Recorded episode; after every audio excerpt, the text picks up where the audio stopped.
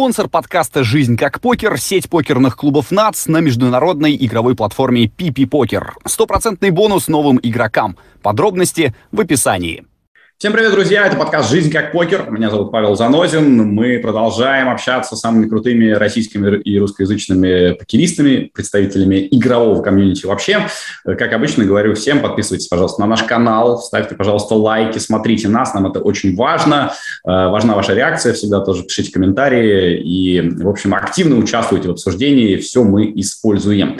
Э, естественно, за актуальными событиями мы тоже следим, и в последнее время очень круто себя проявляет наш сегодняшний гость Арсений Кармацкий, который э, серию на Кипре великолепно провел и еще добавил себе плюсиков э, в и так уже достаточно мощную покерную карму, которую он собирал за последние пять лет. Арсений, привет.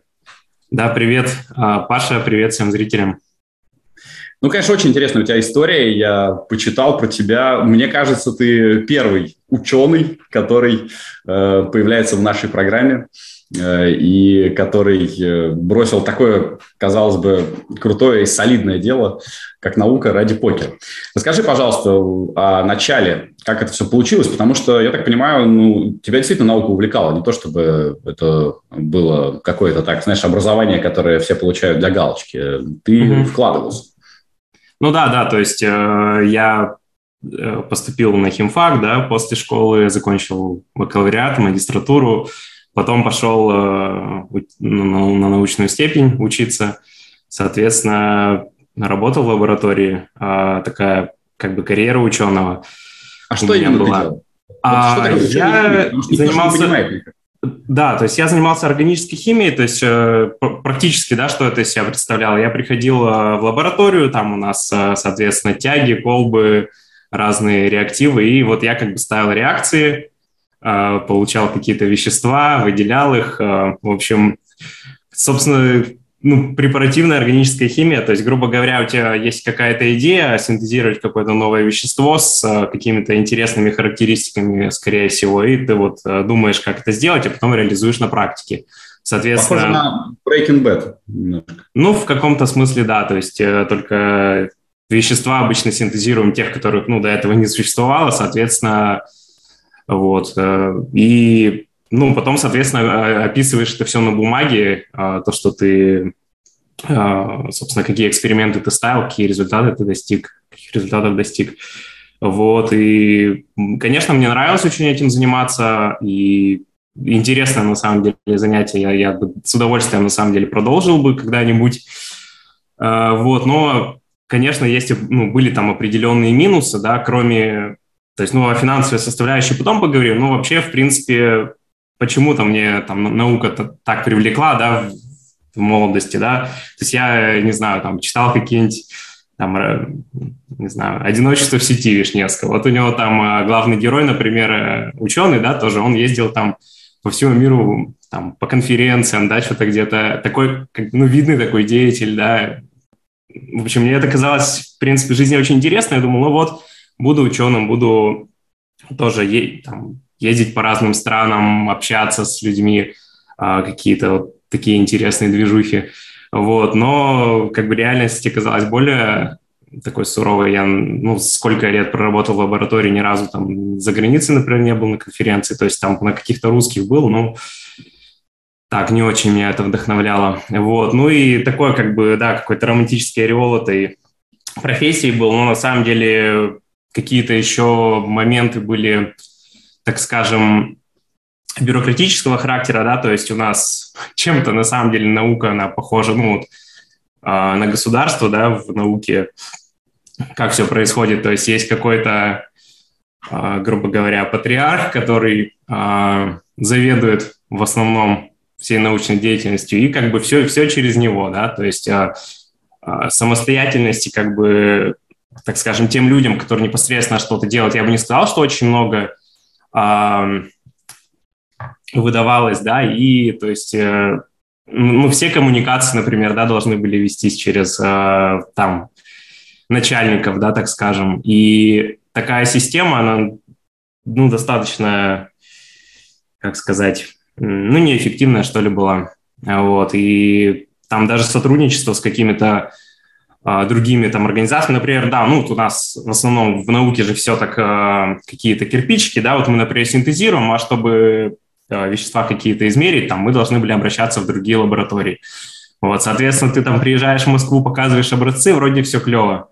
Там встречаешься там с какими-то учеными, такой на энтузиазме, да, что вот будем сейчас мерить, и потом э, возвращаешься домой, и тебе как бы не пишут, на тебя забивают, и ты вот такой, ну, как бы никому это вроде и не надо, оказывается, да, то есть так странно. И плюс еще вся, вот опять-таки повторюсь, да, что коммуникация часто была через э, начальников, э, и это такое дополнительное было звено, которое мешало, и, ну, короче, такие были определенные проблемы, которые тормозили развитие, так сказать, ну, и сейчас тормозят, наверное, развитие нашей науки, и, в общем, такие всякие бюрократические препоны, да. Ну, и второй, наверное, момент – это все-таки, то есть финансовый, да, я просто там в покере, покере узнал э, там на начальных курсах института, там, да, ну, особо не, особо не занимался, да, но потом в, на поздних курсах там в аспирантуре стал поигрывать. И в какой-то момент у меня получилось так, что я покером занимался, приходил там после работы домой, э, грузил турниры, да, до, до ночи, и потом шел там с утра на работу, ну, днем на работу просыпался.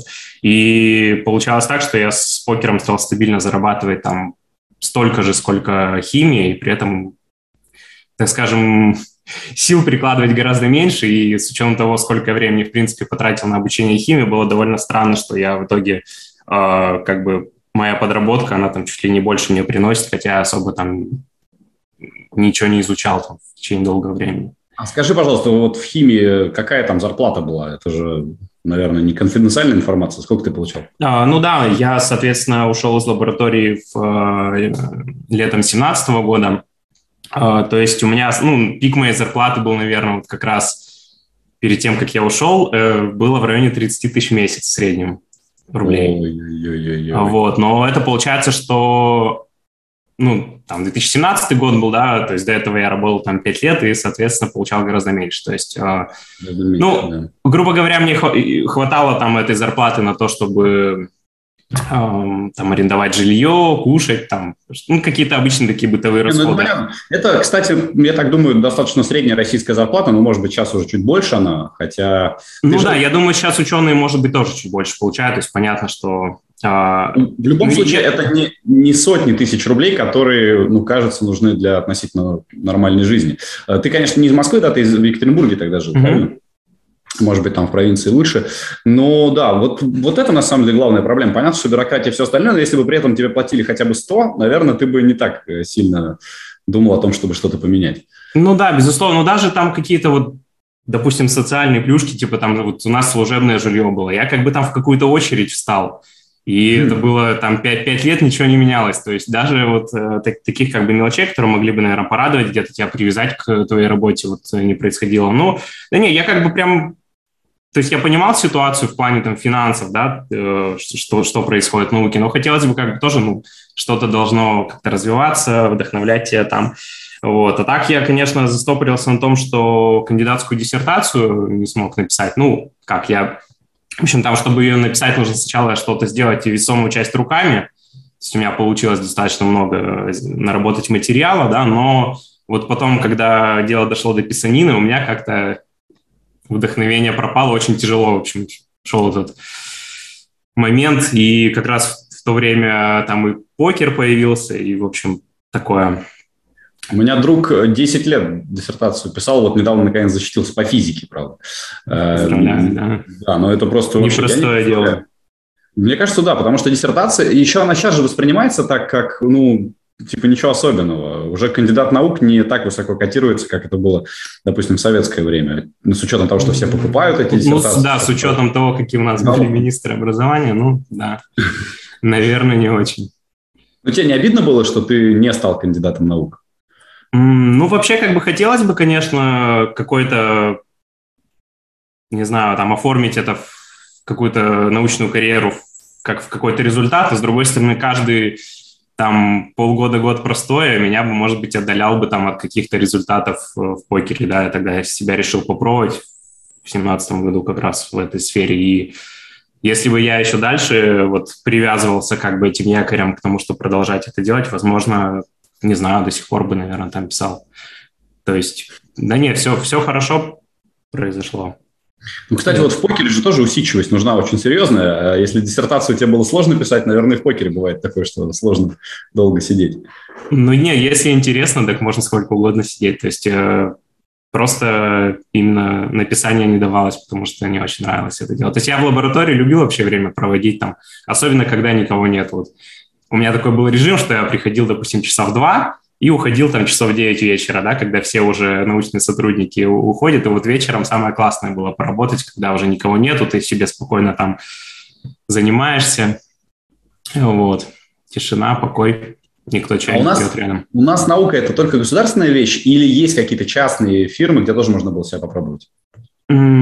Слушай, ну, не знаю, я мне кажется, что в основном государственное, может быть, какие-то... Ну, то есть я точно знаю, что там за границей, да, например, есть какие-то лаборатории, допустим, ну, я по, по своей, так скажем, по своей теме, там, ну, грубо говоря, там какие-то Samsung, да, у которых есть там свои разработки тоже, в том числе химические, да, и так далее. То есть э, какие-то фирмы частные, да, они занимаются этим у нас. Да не, ну тоже наверняка есть, особенно э, да, я, я думаю, что да, можно пойти в какой-то частный сектор, но э, возможно, ну, исследования будут такие не очень фундаментальные, может быть, более такие, так скажем, э, что-то такое простенькое, не знаю, там, ну, у меня, например, один э, профессор там ушел, да, с с науки в институте, он там пошел на завод какой-то лакокрасочный, они там вот все вот эти краски там что-то пытаются лучше сделать. Ну, такое, то есть небольшая настройка каких-то параметров там уже существующих изделий. То есть ничего, мне кажется, что прорывного нового там не происходит. Ну, я, кстати, знаешь, недавно вел конференцию э, интернет-предпринимателей, и вот там были mm-hmm. представители компании Splat. Э, я с удивлением узнал, что ну, Splat это, который зубные пасты делают, там mm-hmm. всякие моющие средства. Я с удивлением узнал, что ее основал когда-то ученый-химик, который просто хотел э, ну, разработать какую-то крутую зубную пасту, и вот он сам еще там в 90-е годы создал компанию, и в итоге она развилась чуть ли не в самый главный э, проект вообще в стране. То есть они mm-hmm. там огромную долю рынка занимают. Так что, наверное, теоретический вариант есть. Сколково, вот опять же, да, многие еще говорят, что Сколково какой крутой проект. Не знаю, думал ли ты о том, чтобы там, может быть, поработать? Ну, я, я вообще думаю, на самом деле, попробовать как-нибудь э, там ну, если бы я защитил диссертацию, я бы, наверное, попробовал поработать за границей, то есть чтобы уехать работать на так называемый постдок за границей, то есть после того, как ты уже получил вот эту докторскую диссертацию, да, как бы, ну, в западном мире, да, а, то можно было бы поехать куда-то, но вот без, этой, без этого шага, да, не получалось бы. А так вообще, да, у, у меня куча знакомых, которые уехали там в Англии работают или в, в США, то есть многие... Да, наверное, было бы интересно попробовать.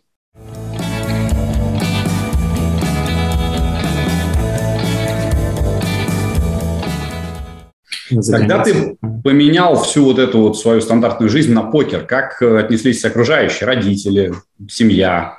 Mm. Крутили пальцем у виска наверняка. Я не знаю, я просто представляю, что я вот сказал там сейчас, ребят, я перестаю быть спортивным комментатором и вообще журналистом, я в покер теперь играю, только в покер, mm-hmm. больше ничего не делаю.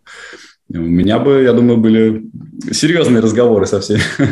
Ну, я тогда встречался вот с девушкой, да, своей будущей женой, и она, в принципе, тоже испытывала некоторые ну, неудовлетворение, так скажем, от того, как у нас э, все в науке происходит, и она как раз-таки полностью поддерживала мое увлечение. Вот. Так что ее поддержка серьезно так мне помогла. Родители были э, против, да. Э, в принципе, для них э, казалось, что нужно, ну, во-первых, нужно закончить начатое дело, да, что вот mm-hmm. что ж ты столько лет там проучился, нужно обязательно защитить диссертацию, да. Ну, во-вторых, просто как бы это престижно считается, а, ну, видимо, это в так скажем, поколение наших э, родителей, вот какая-то какой-то престиж, какие-то корочки, какие-то вот такие ачивки, они гораздо Конечно. важнее там реального положения дел, так сказать. Но они в итоге приняли то, что вот ты все поменял, и сейчас они должны видеть, что ты успешен. Э, ну да, приняли. Но я думаю, что они приняли, э, когда я, ну просто, получается, я уехал из Екатеринбурга, мы там жили сначала в Москве, потом стали путешествовать, по всему миру. То есть, ну, увидели, наверное, что я, не знаю, зарабатываю себе на жизнь нормально, живу как-то и смирились с этим. И вот, но я как-то даже маму свозил вот э, пати-покер, там пакеты разыгрывали как-то на Багамы. А классные были лидерборды, я вот тогда маму свозил да, То есть, ну, тоже, может быть, подумала, что, ну, не такая плохая работа. Не знаю. Забавно. А жена тоже с наукой как-то связана или нет? Да, она тоже э, работала в э, нашем институте, да, ну, не, не там, где я работал, но, в общем, а там, где я учился, а, тоже занималась исследованиями, тоже не написала диссертацию в итоге. Но там по другим причинам. У него с усидчивостью и писаниной все хорошо было, а там с научным руководителем была а, mm-hmm. проблемка, так сказать. Вот. И она тоже после того, как мы в семнадцатом году уехали в Москву жить, она сначала поработала в школе в английской преподавателем, химии год. Потом, э, когда мы уехали путешествовать, она ну, занялась э, созданием своей школы по химии онлайн. То есть вот сейчас в этом направлении движется. У нее, кстати, вот учебник скоро будет. Э, скоро выйдет учебник по химии, будет продаваться в магазинах России.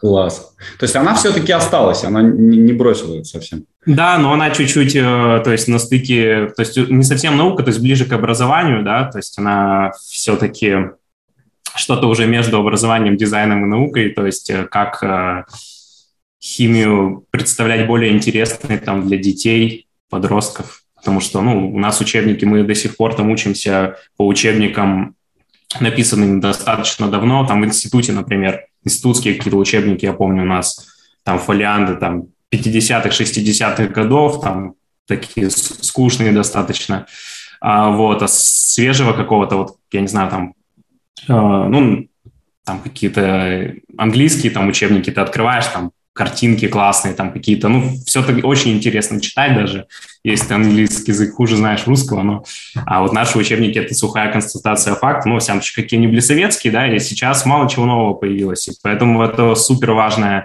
деятельность, которой, она занимается, и нужно срочно больше красивых, красочных учебников. Ну, в том числе, на самом деле, и для студентов, потому что не только как бы дети э, увлекаются таким вот есть сейчас, в принципе, из-за обилия информации, да, мы там уже YouTube смотрим, а не книжки читаем, поэтому и образование должно тоже э, подтягиваться и становиться более современным. Вот. Круто, да. Я, может быть, если бы у меня был хороший учебник, тоже в химии бы увлекся. А так Э, не, ну химия очень интересная штука, конечно. Все эти опыты. Я представляю, как романтично это выглядит. Я, наверное, думал, там вот Нобелевскую премию получу, да, и вообще все будет шикарно. Слушай, ну, не, никогда об этом не думал, да, и... Но чем-то же надо вдохновляться. Вот ты, когда становишься ученым, ты, мне кажется, вдохновляешься какими-то какими большими целями.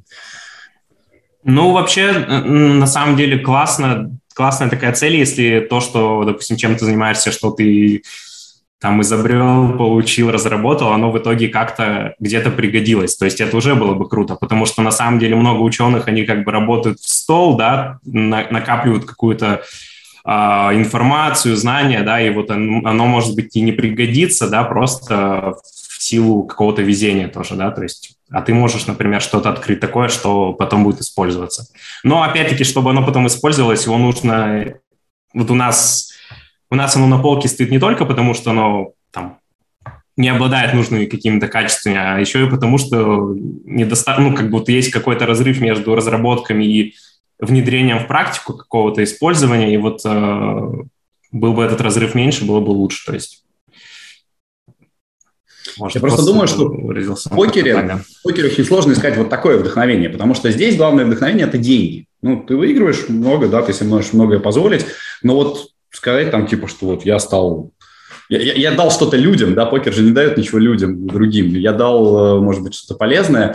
Это нельзя mm-hmm. сделать. У тебя не было вот этого ощущения? То есть ты, ты ушел, потому что хотел зарабатывать.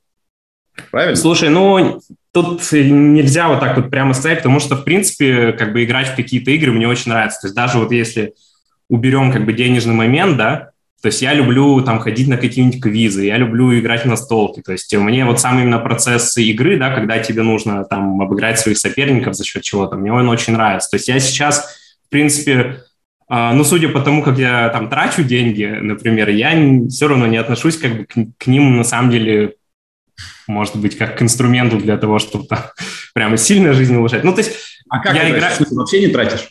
Ну, не знаю, я не очень трачу деньги, то есть мне там мои основные расходы это просто перемещение по свету. Ну, путешествие, так. да, это хорошая штука. Ну, да, это на самом деле, ну, для меня очень важная, да, как бы статья расходы и, в принципе, вдохновение, куда, для, для чего мы работаем, вот. Но, э, в принципе, когда там, ты же, когда играешь там турнир какой-то, ты не думаешь, там, о, там, за первое, там, такая-то сумма, куда я ее потрачу. Ты просто, ну, относишься к деньгам как к каким-то фишкам, то есть каким-то вот, э, какому-то такому достижению. То есть я не знаю, мне кажется, проецировать вот прямо деньги на то, куда ты их потратишь, здесь не совсем правильно в покере. А, просто подожди, ты э, в 2017 году получал 30 тысяч рублей в Екатеринбурге. Да. Сейчас я смотрю, значит, у тебя в офлайн турнирах почти 3 миллиона долларов, в онлайне больше 6 миллионов долларов призовых. Ну, ну, это, призыв, это призовые, да. Это призовые, да. Понятно, что там мы вычитаем э, много-много всего, но так или иначе, ну, как бы ты гораздо-гораздо больше стал зарабатывать и можешь себе много позволить. Неужели ты не улучшил свой общий уровень жизни?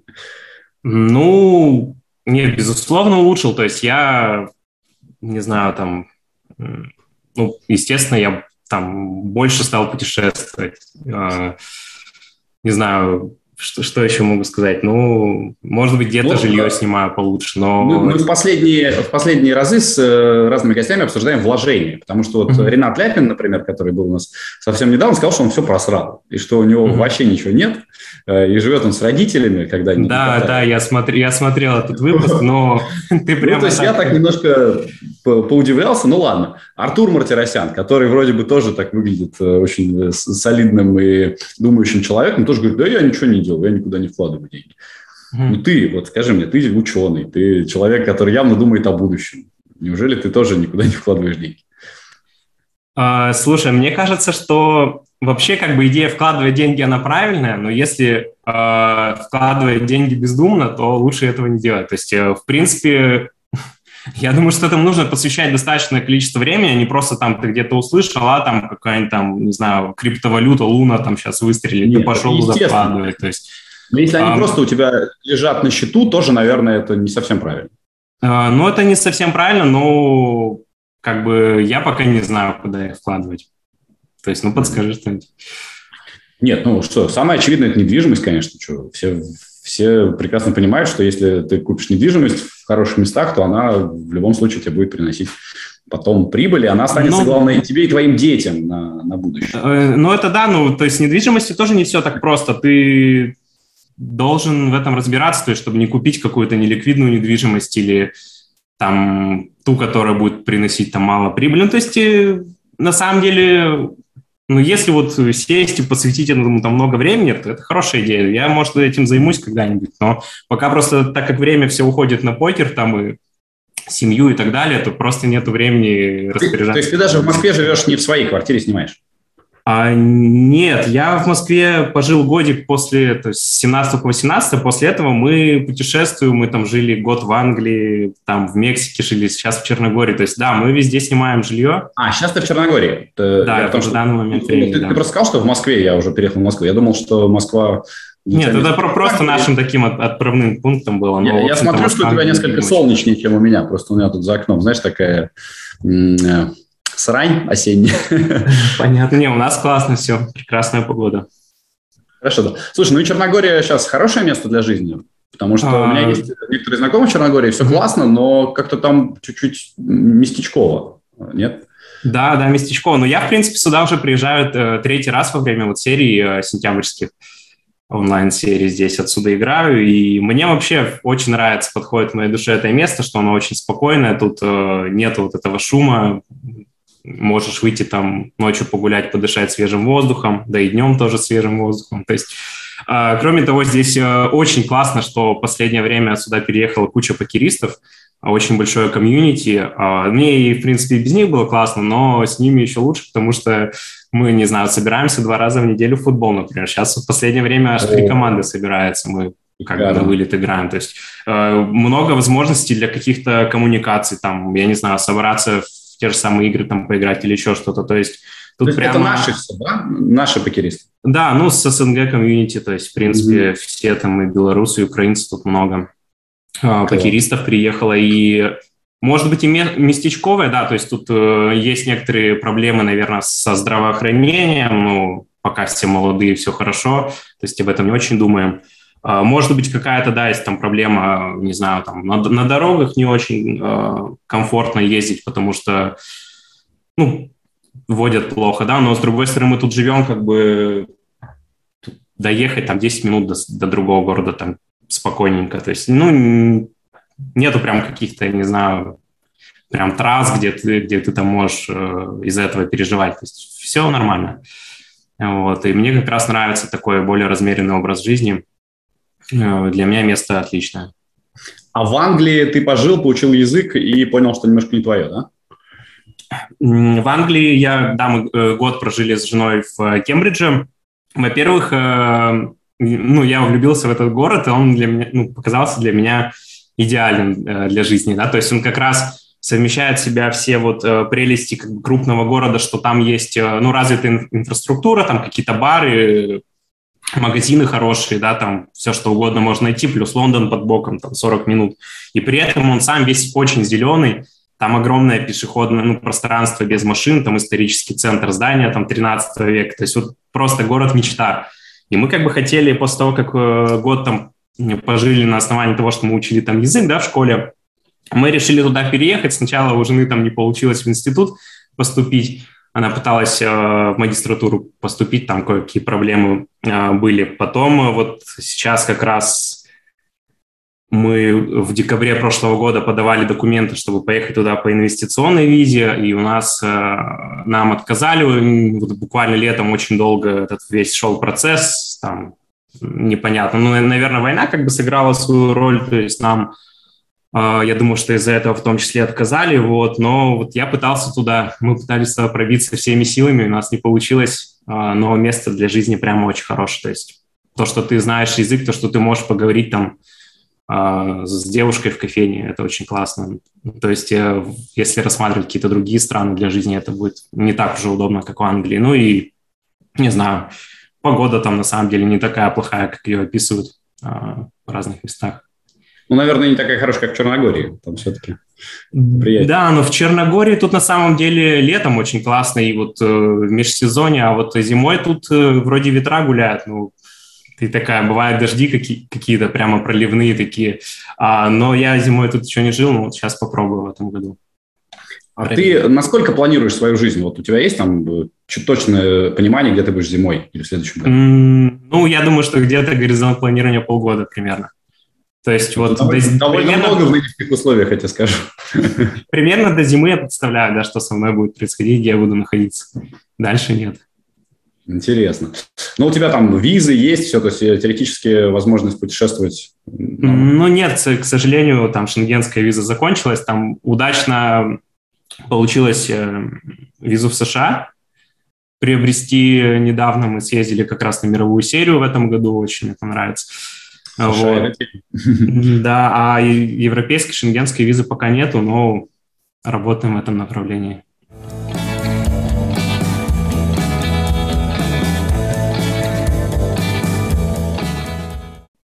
Так, про США еще отдельно поговорим. Давай еще чуть про Черногорию. Я знаю, что поговорим. ты сквош играешь. Я тоже очень люблю сквош. Играю очень много. Угу. Расскажи, как там? Есть вообще корты? Слушай, ну, на самом деле сквош для меня было такое увлечение э, эпизодическое скорее. То есть я бы с удовольствием, на самом деле, поиграл бы в него, но мы просто, когда жили в Москве, у нас там был рядом э, хороший очень сквош-центр в, в этом... Уже районы забываю. Короче... На Соколе.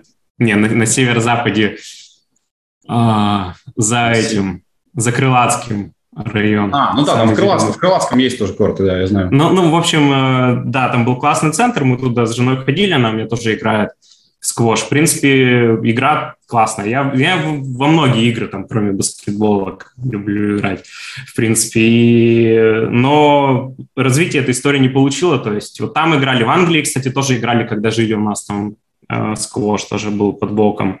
Э, вот, но так, чтобы прямо вот, ну, футбол я, например, э, регулярно играю, я там почти не делаю пауз. То есть в какое бы место я ни приехал, всегда ищу, как где поиграть. Там в Англии тоже нашел себе как бы, команду, где играть. Ну и в разных других городах, то есть с футболистами общаюсь. А сквош нет так. Ну, как бы, если кто-то позовет, пойду поиграю. Ну, не сказать, что прям серьезное увлечение. Ну, понятно. Ну, ты возвращайся. Крутая штука, на самом деле, да. Хорошо. Потому что я, знаю, что еще и покеристы тоже многие увлекаются. Кстати, вот одного из тех, кто увлекается сквошем, мы чуть попозже обсудим. Э, надо себе зарубочку. Ну, то ли Филатов, я знаю, играет. Ну, Филатов, да, просто еще Кац играет в ага, сквош. Я, хорошо, этого а я не знал именно про Каца тебе будет там вопрос от да, да, да. как раз Рената Лепин. Вот, но это э, попозже немножко. Э, футбол это тоже, конечно же, моя тема абсолютно. Я вообще футбольный комментатор, поэтому я очень, ну, очень рад, что да, ты да, я в курсе. футбол любишь. Хотя я, когда ты начал комментировать, наверное, я уже не смотрел футбол, только играю. Нет, ты знаешь, я комментирую, комментирую с 2008 года, но mm-hmm. просто так по-серьезному, ну, на Матч ТВ с 2015 было, а mm-hmm. на чемпионате мира в России уже на Первом канале работал, то есть 18. Ну, mm-hmm. чемпионат мира, наверное, смотрел 18 года? 18 года? Нет? Ты не смотрел чемпионат мира по футболу в России? Я, по-моему, в этот момент как раз США был э, на мировой серии, и Потом мы после того, как она закончилась, поехали путешествовать. И вот я помню финал, я чуть-чуть краем глаза посмотрел, когда мы а, в каком-то отеле там ночевали. Ну, то есть... То есть ты бросил футбол, в общем. Как же так? Ну, я на самом деле... Я очень много смотрел там матчи в свое время, там в школе, в старшей, в студенчестве, но потом а, просто времени стало не хватать на это, и вот. Да и на самом деле сейчас, ну, я начинал смотреть английскую премьер-лигу, да, на, на ОКО, а, вот в прошлом сезоне, но вот после известных событий как бы обор- оборвались эти возможности трансляции, а ну что еще смотреть? Ну реально только какие-то большие соревнования. Но они... По секрету подсказать э, хорошие пиратские сайты, которые все бесплатно показывают. Ну, с русскими комментариями. С русскими комментариями, да. Да? Хорошо, хорошо, да, я обращусь. Ну, видишь, я как бы да. не настолько прошаренный в этих ну, потом, подожди, вот когда, когда ты в Англии жил, ты неужели не ходил на стадионы там в Лондоне? На Слушай, ну, да, на самом деле там, э, в, ну, вначале просто мы там как-то обживались, да, потом локдаун уже случился, да, и вот когда ты, ну, мы там уже как-то все, э, как сказать, освоились, да, и захотелось ходить на футбол, уже футбол не был доступен, да, но там еще проблема была в том, что именно достать как бы билеты а, на, там на сайте, да, очень тяжело, то есть нужно там какие-то хитрые схемы перекупать у людей, которые там не пойдут на матч, да, например, там же все, очень много продается по абонементам, и там в другие mm-hmm. места расходятся, то есть вот так вот свободно, что зайти на сайт и купить билет, можно было только там э, какой-то VIP-пакет там с ужином в VIP-ложу там за 500-600 фунтов, например, на человека. Ну, тогда мне показалось, что дороговато, как бы, ну, не очень хочется там ради просто матча там, идти надо же еще и жене покупать, естественно, билет из X2, вот, но не сейчас бы, наверное, сходил, если бы как бы оказался бы в той же ситуации, но тогда просто еще не самый классный период в покере был, и жалко было. То есть, э, на самом деле, вот за эти годы тоже у тебя были перепады, да, когда все шло не так радужно, как кажется со стороны? Ну да, но у меня, наверное, один такой большой затяжной там даунстрик был как раз, когда э, мы приехали в Англию. Э, я, наверное, там треть там, или 40% от крола проиграл.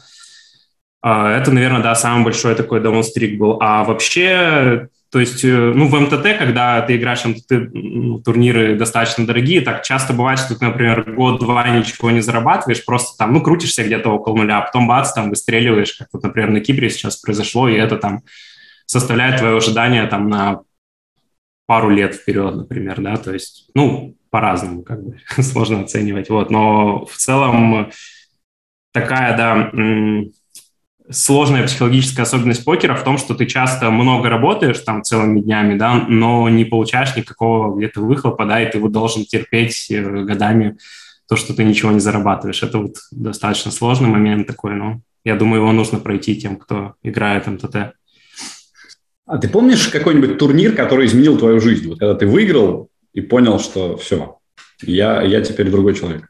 Слушай, ну да, такой турнир был, то есть... Эм Вообще, то есть в 2017 году я пришел там на работу, да, в лабораторию, сказал, что вот я хочу взять отпуск академический на лето, а, попробовать себя, ну, позаниматься исключительно покером, то есть там 24 на 7. И мы там с женой поехали в Европу, я начал играть э, онлайн, смотрел там какие-то видео, ну, в общем, занимался, активно включился в это, э, в это дело. И я как-то отобрался в, тур, э, в сателлите в турнир, который проходил, в Развадове, там, по-моему, в июле или в августе, и удалось там его выиграть. А, турнир это 2000, я... а, нет, это какой-то вот э, развадовский турнир, там какой-то Джоман, там, Покер Open, ну, не знаю, какой-то местечковый такой, но там довольно солидно, по-моему, в районе 200 тысяч заплатили, что-то такое. И это для меня, то есть, ну, вот это, наверное, был какой-то знаковый занос, потому что ты начал, начал, только начал свою новую какую-то деятельность, и сразу получаешь такое вот, как сказать, ну, подтверждение тому, что да, типа, у тебя получится, скорее всего, в этой сфере. Такое вознаграждение, как бы, может быть, где-то авансом. И, и вот после этого, то есть этот турнир, возможно, был для меня каким-то переломным в том смысле, что я подумал, да, видимо, у меня здесь может что-то получиться, и продолжил покерную карьеру. Но и, в принципе, на самом деле у меня такое же, даже возможность как бы стать покерным профессионалом, она как а, получилась.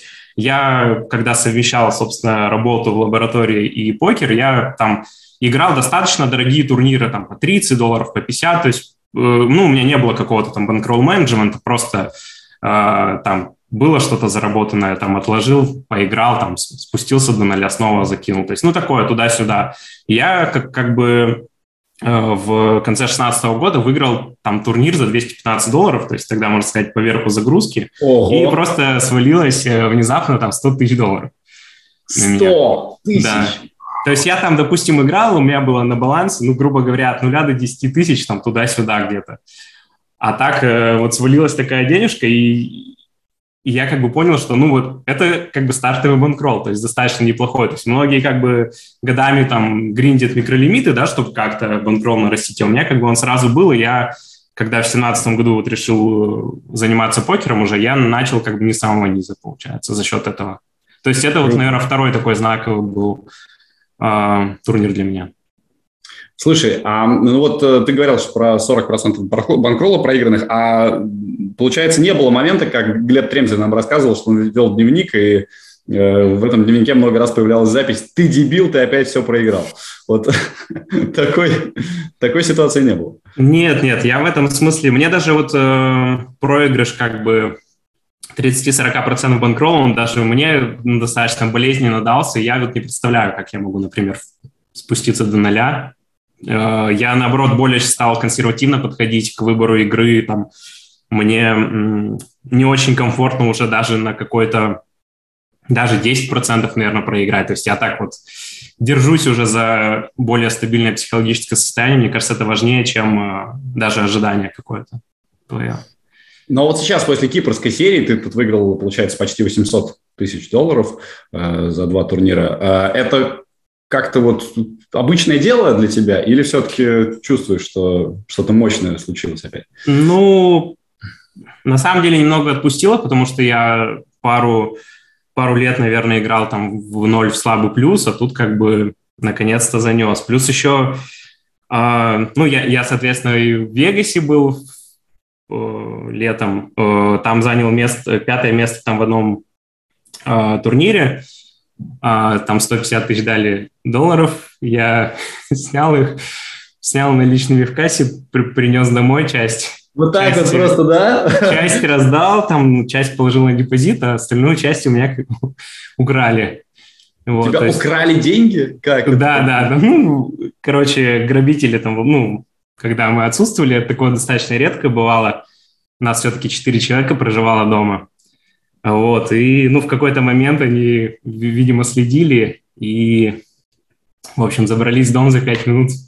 Все, весь мой выигрыш забрали. Капец. Вот, это было, ну, то есть Кипр в этом смысле еще как бы немножечко так выдох, выдохнуть разрешил, потому что казалось вот до Вегаса тоже так все были дела, ты вот выиграл что-то уже вот, и тут бац, и все твои труды как бы канули в лету так напрасно. Слушай, ну это, это конечно, очень неприятно, прям сочувствую. У меня один раз квартиру грабили э, тоже, но, но там совершенно ничего серьезного не украли, просто неприятно, что какие-то люди пришли в тех квартиру, там, покопались и так далее. Но когда у тебя 100 штук баксов, это такое себе, конечно. Ну да, там забавно еще, ну мы жили, соответственно, с другом покеристом, он жил в другой спальне, и у него, ну то есть у него не украли деньги, хотя тоже там кое-что лежало. То есть, э, в принципе, грабители удовлетворились тем, что нашли у меня.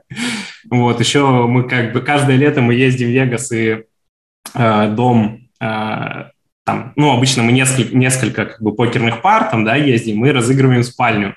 И в данном случае нам повезло наконец-то выиграть спальню, которая как бы главная, там, мастер-бедрум, да, родительская.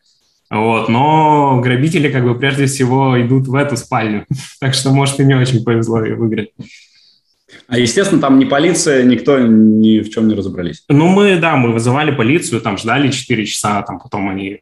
Они вроде как бы и сделали все грамотно, там всякие там отпечатки и так далее, показания. Вот, но потом, э, когда они там сказали нам, ну, пишите в любое, там, звоните э, в любое свободное время, если появятся какие-то новые там доказательства, да, там мы там будем всегда на связи, бла-бла-бла. В итоге у нас как бы хозяйка прислала э, записи с камеры видеонаблюдения, mm. и там как раз даже один как бы, грабитель засветился ну, прям лицом. Мы начали звонить, писать, ни на звонки не отвечали, ни на письма. То есть, ну какая там полиция вообще? Может быть, это только к иностранцам такое отношение, знаешь, но в принципе небольшое разочарование меня посетило от того, что даже вот в таких вот странах, казалось бы, а, да. развитых, как США, возможно, что не стоит особо надеяться на какие-то государственные органы, так сказать. Ох, сейчас бы российская госпропаганда сказала, вот видите, мы вам говорим, там тоже все плохо. Ну, там хотя бы ты не боишься, как бы, если к тебе полицейские там как-то придут домой. Да, тоже. Ты что, сколько видел, когда они там людей убивают, потому что там им показалось, что что-то не так. Э, у них же вот эта камера, да, все время висит, и они там с пистолетом идут такие, как в компьютерной игре. А не, ну в эту тему не... Фу, кошмар. Да. В общем, надеюсь, что это было самое неприятное событие, которое можно представить. В твоей жизни ничего подобного больше не случится. Ну, Старались. да, уроки извлек, буду а какие? какие? Что, что сделать? Сразу же положить на счет только, наверное. Слушай, ну да, это... Ну, кроме того, я так понимаю, что там э, все равно... Это, ну, то есть это какая-то наводка была. Человек, видимо, который разбирается в покере там или в казино работает, или где-то. То есть он отслеживает выигрыши. То есть понятно, что к нам пришли, потому что там я занес, там, Паша, вот мой друг-сосед тоже занес. Они, э, ну, видимо, вычислили, да, каким-то образом. Они, я не знаю, может быть, там э, жилье можно найти просто там по каким-нибудь слитым базам Airbnb, например, там, или еще что-то. Хрен знает, как ну, в нашем э, мире сейчас можно вот эту информацию добыть. Вот, но в любом случае какой-то человек, скорее всего, из этой сферы э, промышляет, э, организовывает эти все э, грабежи, да, потому что там не первая квартира в Вегасе вообще пострадала, то есть там случаются такие происшествия, поэтому, ну, да, надо по минимуму с собой налички, конечно, держать только вот на какие-то э, такие текущие расходы, текущие бои. Сейчас, сейчас же карточки у нас не работают за границей, поэтому... Угу. Ну да, какие-то класть на какие-то депозиты, там где-то, может быть, максимально быстро там криптовалюту переводить или еще что-то. Ну, в общем, такие технические выводы как бы сделать несложно, в принципе, но вот. Ну, а психологически тоже, знаешь, кстати, на самом деле мне, ну, немножечко помогло, что я, я помню, ну, то есть я, соответственно, выиграл в Вегасе денег, и потом э, бывало там приходил, там жене говорил, вот, там я опять э, там без УТМ, опять мимо, там, ну, вот э, как бы жаловался на то, что я вылетаю с турниров без призовых. А когда у тебя потом, ну, то есть у меня украли, вот она говорит, ну, вот, видимо, не нужно жаловаться на такие мелкие, как бы, э, проблемки, да, и сейчас как бы вылеты из турниров, ты такой вылетаешь, а потом вспоминаешь, блин, ну это не так страшно. То есть это у тебя хотя бы не украли там кучу денег. Все нормально. Да. То есть такие вот еще можно выводы сделать. Можно обрести дзен, короче говоря.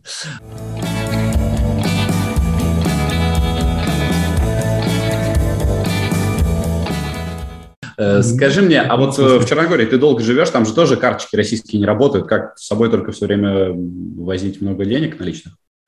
А, ну, в Черногории здесь, во-первых, без карточек нормально, то есть тут, в принципе, везде кэшем принимают. В отличие, например, от тоже... Чтобы у тебя был, чтобы у тебя был этот кэш, надо же его где-то взять сначала. Ну да, ну здесь, например, э, спокойно с криптовалют меняют на кэш, то есть не проблема его найти. А, вот так вот, ну хорошо. В этом смысле продвинутая страна. Да, я просто приехал, э, вот когда последний раз э, в Штаты, там оказалось, что ты даже в отель там не можешь заселиться, если у тебя нет карточки. И пришлось там просто напрягать там всех своих знакомых, чтобы они помогли там оплатить отель. Еще это был вечер э, в Америке, соответственно, все там восточное полушарие уже спало. Пришлось искать там друзей в западном полушарии. Спасибо, что помогли. Там Федя из Мексики. О, он был, есть такой гостем, да? Да, да вот он как раз мне, мне помог оплатить отель. А так вообще, то есть в США кажется, что вот без карточки ты просто как, э, я не знаю, ну это ты ничего не можешь сделать. Мы потом путешествовали после Вегаса, и хорошо, что там удалось э, карточку сделать в Америке, а так бы я даже не знаю, как мы. А, все, у тебя есть американская карточка? Да, в принципе, есть. Ну, Слушай, ты просто бог сейчас, это вообще надо молиться. Потрясно. Да, хорошо. То есть теперь ты уже можешь помогать людям, которые испытывают схожие. Да, но она, она на самом деле такая, там в онлайне есть некоторые проблемы иногда оплачивать, но в целом вот в целом это лучше, чем без нее. Класс. А, ты много раз уже жену упоминал. Э, расскажи, насколько она тебя поддерживает, насколько она довольна тем, как все сложилось в итоге после того, как ты поменял резко вашу жизнь. Ну, да, в принципе, полностью поддерживает меня, и я думаю, она довольна своей жизнью, и нашей в том числе, но даже не знаю, что тут можно сказать еще. А, она забавно, у меня брали интервью после победы в Вармапе на Кипре, а, и она, соответственно, ну там такой прикольный чувак был, который брал интервью, он, видимо, как-то ее нашел где-то в толпе болельщиков, так сказать, и там спросил, что, какой вопрос-то можно задать ему. И вот она, э, значит, через этого интервьюера спросила, куплю ли я там колечко от Тиффани с этого заноса. У нас просто был договор, что если я заношу браслет себе мировой серии, то я вот э, ей колечко покупаю. Ну, там в Америке все-таки э, много классных магазинов этого бренда, она очень себе хотела. Ну и как бы пришлось э, под камерой отвечать, что да, э, куплю. Так что вот придется выполнить это обещание там, в ближайшее время. Молодец, молодец жена. Да, подсуетилась вовремя. Ну, видишь, вот, хотя бы, кстати, в украшения тоже можно деньги вкладывать. Отличная штука. Золото. Ну, такое, мне кажется, очень... Все, все подешевеет как бы со временем. Ну, возможно. Да, слушай, Вкладывать я бы не Со временем мы все умрем, поэтому вообще будет неважно. Что ну да. Главное, чтобы было хорошо здесь и сейчас. В этом смысле я тебя поддерживаю. Просто ну, хочется, чтобы это здесь и сейчас продлевалось и на завтра, и на послезавтра, и на каждый, каждый следующий день. А, ты, я так понимаю, тоже, как и Федя Трунцев, э, хочешь развиться со своей командой. Да, тренируешь ребят, и вообще фонд уже начинает работать потихонечку. Или это не такой масштабный проект? Uh, ну да, у меня есть своя команда. Uh, проект не такой масштабный. У нас uh, у нас достаточно камерная такая обстановка. Там у нас всего, наверное, тренеры плюс э, ученики человек 20 в команде. Вот. Но мы как бы плотно работаем над игрой. В принципе, классно, когда вокруг тебя э, какое-то образуется комьюнити, которое тебя мотивирует постоянно работать, постоянно а, заниматься теорией, там, разборами всяческими и так далее. То есть, э, в принципе, понятно, что мы там не конкуренты какому-нибудь там проекту Феди, а, там фанфарма, да, или а, другим каким-то большим школам, но с другой стороны,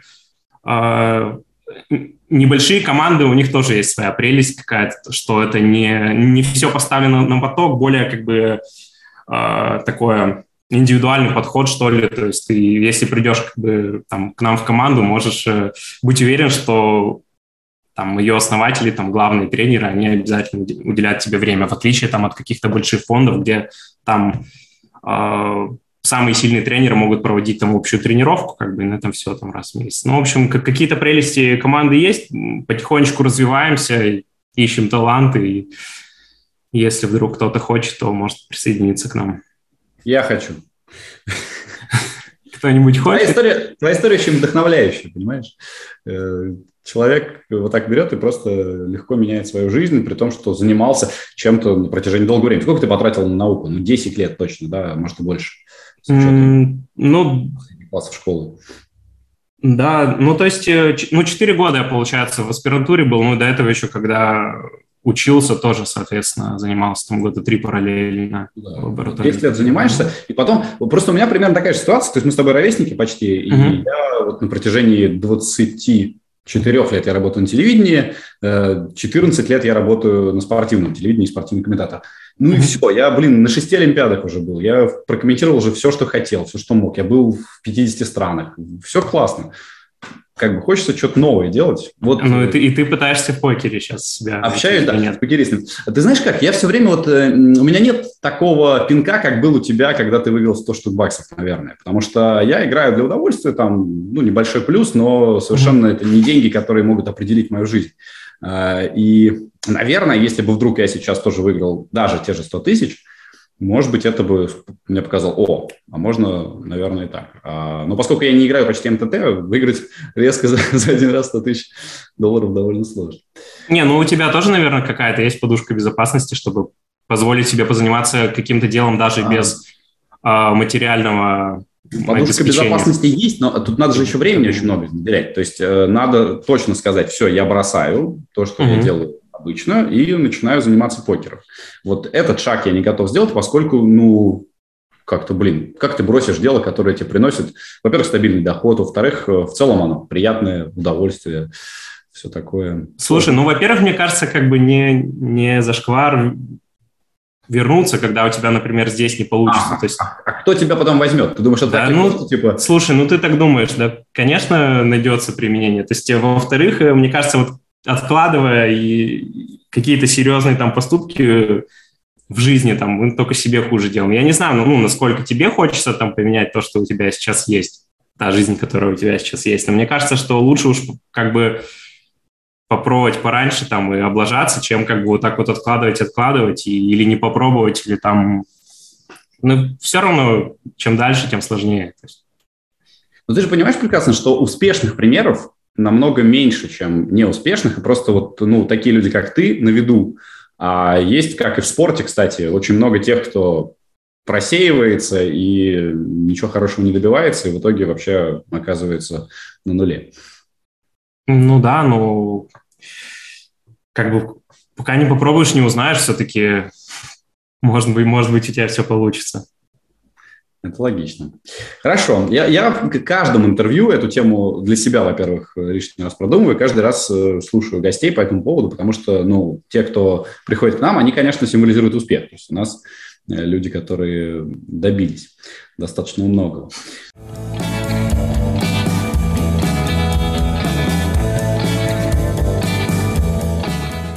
А ты вот в покер собираешься играть долго еще?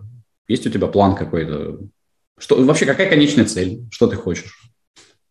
Mm, ну, вопрос хороший, на самом деле. То есть, э, ну, я, я это делаю, потому что мне, мне это нравится, да, то есть э, я не думаю, что, э, знаешь, вот мы можем как бы жить только ставя какие-то цели и их достигая. То есть, я не знаю, если тебе нравится печь булочки, да, какие-то, ты каждый день. Ты можешь просто ну, испытывать удовольствие от того, что ты печешь их каждый день, тебе не нужно там никакое развитие.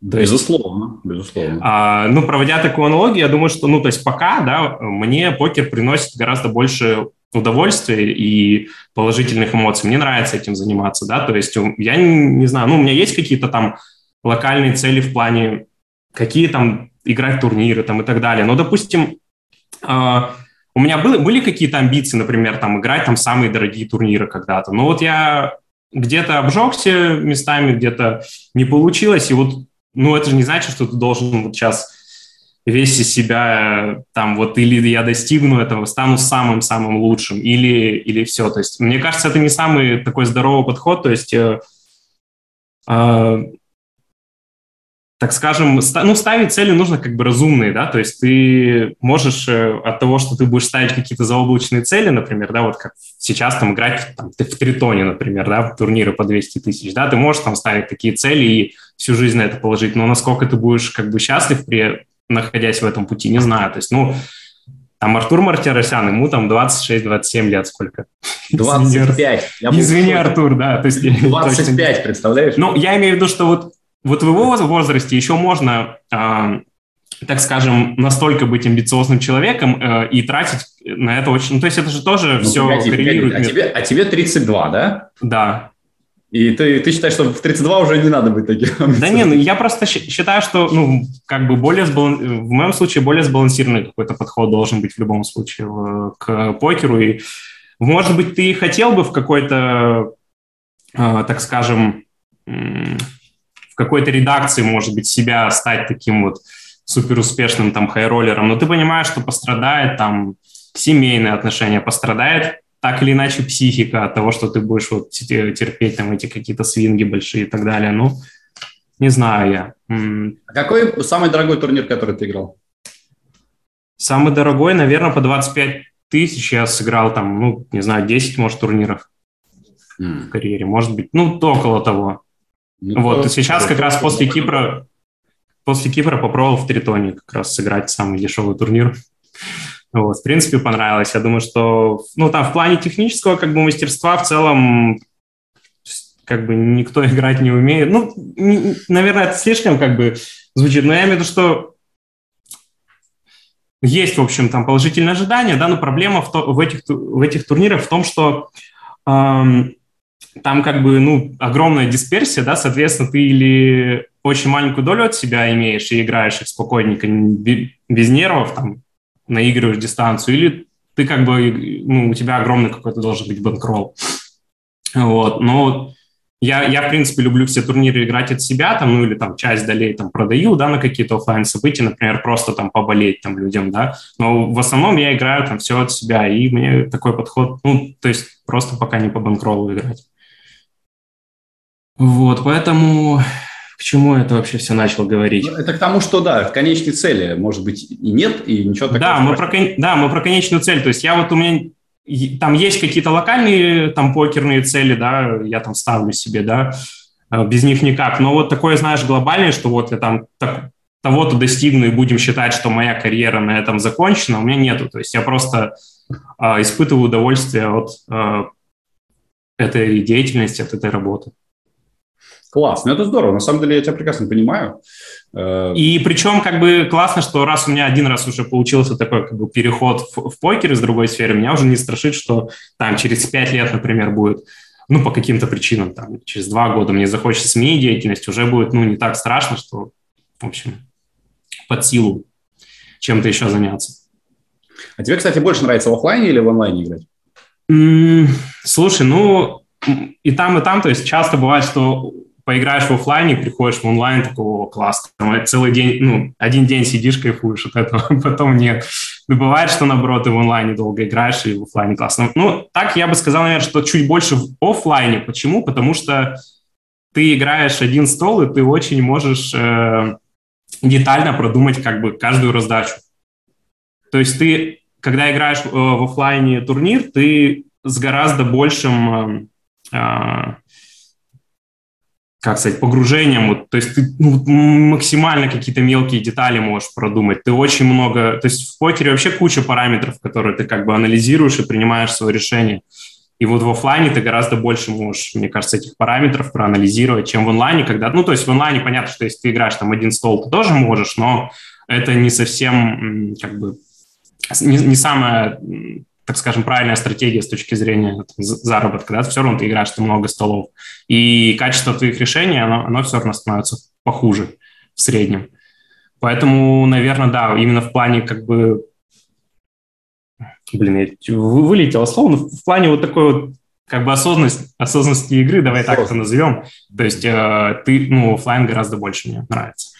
Э, да, э, в офлайне же еще можно с людьми общаться, и там разные ситуации возникают. Расскажи один раз про зарубу, которая у тебя возникла на финальном столе. Угу. Понятно. Ну да, и, я так понимаю, ты имеешь в виду э, вот ЕПТ в Сочи, который я как раз выиграл, и тот разговор с Витей Шигаем, да, который у нас произошел там в 5 макси. Ну, там коротко, если рассказать, там история была такая, что у нас, по-моему, было 5 человек, было три коротких стека, и мы с ним были большие стеки. И, соответственно, ну, обычно большим стеком не нужно друг с другом зарубаться а, и рисковать как бы вылетом, да, потому что, ну, слишком большое так называемое, да, ACM давление. Вот, и получается, что мы там сыграли раздачу, которая, где там выставились на все шашки, э, у меня там валеты были, у него туз король, ну, в общем, mm.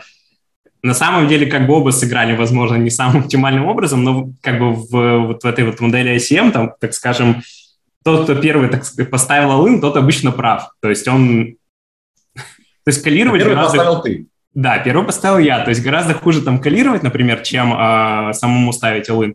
И там просто получилась очень эмоциональная раздача. То есть мы выставились валеты в туз-король, Соответственно, там флоп, там, по-моему, с тузом был, да, и там ривером мне два аута упало, то есть упал валет. То есть и в плане, наверное, эмоций от э, покера, наверное, это самая была такая, эм, самый такой эпизод волнующий для меня, волнительный. И при этом э, был все равно недоволен, что это вообще случилось, да? Ну, я как бы так, да, да то есть я уже, грубо говоря, попрощался со, со, со своей турнирной жизнью, такой подумал, вот, типа, из-за там чела, который готов э, разыграть как бы, ну, ладно, готов, готов как бы рискнуть, и ты такой вот сам тоже страдаешь, потому что когда люди там не чтят ACM, они, получается, а, ну, страдают они, а все остальные игроки в турнире, наоборот, от этого испытывают положительный, ну, они от этого выигрывают, да. Соответственно, мы, получается, мы просто вот этим вот банком подарили как бы всем остальным участникам турнира кучу денег – вот. Но, кстати, в итоге мы с ним как бы хедзап поиграли, то есть каким-то образом удалось э, дальше раскрутиться ему там, в общем. Но суть в том, что да, я еще там на эмоциях, как бы, то, что я все-таки остался в турнире, но у меня была эмоция такая, ну зачем ты там это делаешь, там, да, ну, я как бы ему тогда высказал. А там еще, ну, естественно, там ты можешь, например, человеку подходить, как бы говорить, например, лично что-то, а на тебе висит микрофон, это все равно там попадает в трансляцию. То есть ты в этот момент вообще не задумываешься да, об этом. Я там мог, ты его например... обматерил, по-хорошему. А, слушай, если я человека обматерил, это знаешь, как было? То есть мы, например, я подошел там к своим болельщикам, мы там болели за Валета на ривере. Валет, например, вышел, и я как бы, ну, с своим болельщиком, например, что-то мог сказать там матерное там. Но ты в этот момент как бы находишься, ты вообще не думаешь о том, что на тебе там висит микрофон, там тебя кто-то еще слышит. Ты как бы обращаешься к своим болельщикам. Но это как бы не у каждого человека есть опыт э, игры там на финальных столах, то есть это на ТВ-столах, вернее, да, когда там тебя все записывают. То есть ты в этот момент как бы ну, просто полностью погружаешься в эти эмоции и даже не думаешь о том, что что-то может там попасть в эфир. Но как бы э, такие особенности. Мы, мы как бы с ним потом, ну, абсолютно нормально общаемся, там здороваемся всегда. В общем, Лично он на меня не в обиде за какие-то там слова, и поэтому это самое главное, то есть.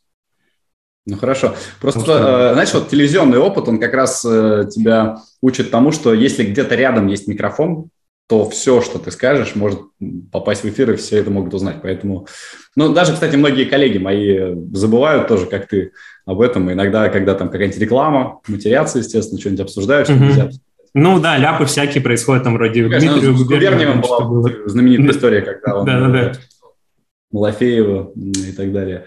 А э, в керлинге, кстати, вот в виде, в виде спорта, моем любимом зимнем, есть э, прекрасная фишка, там у всех игроков микрофоны на них, и все, что они говорят по ходу э, матча, слышно. Это очень угу. Там, не, ну это тоже ну, нужно как бы опыт. Понятно, с каждым там ТВ-столом у тебя все больше и больше опыта, ты держишься лучше там и так далее, но где этот опыт как бы зарабатывает только вот в таких полевых условиях и костеря там своего оппонента.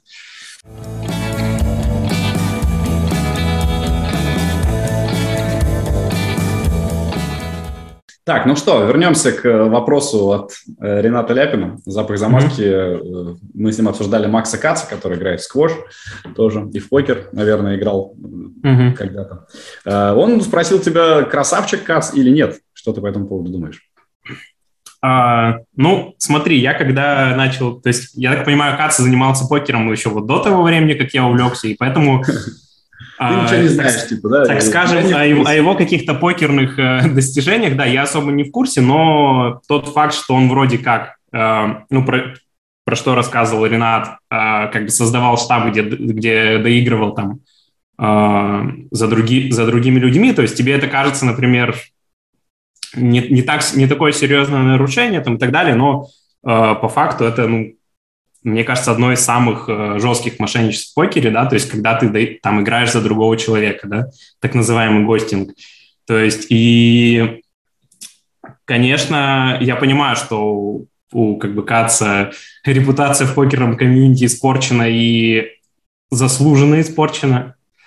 Вот, под, ну, то есть сейчас там он ушел в политику, да, и вроде бы, окей, там, ролики, например, да, вот у него там каждый день выходят, вроде бы делает там правильные вещи, а, в принципе, но пару моментов есть, которые смущают. Во-первых, меня смущает в нем риторика его, которую он использует в своих роликах, то есть, а, ну, мне не совсем нравятся его как бы слишком такие какие-то тоже как вот пропаган... пропагандистически, не знаю, если есть такое слово, но такие вот очень э, как бы резкие такие высказывания художественные мне не совсем нравятся. Это раз. Во-вторых, э, почему-то, ну, другие там оппозиционные политики, которые э, с ним работали, они все негативно о нем отзываются.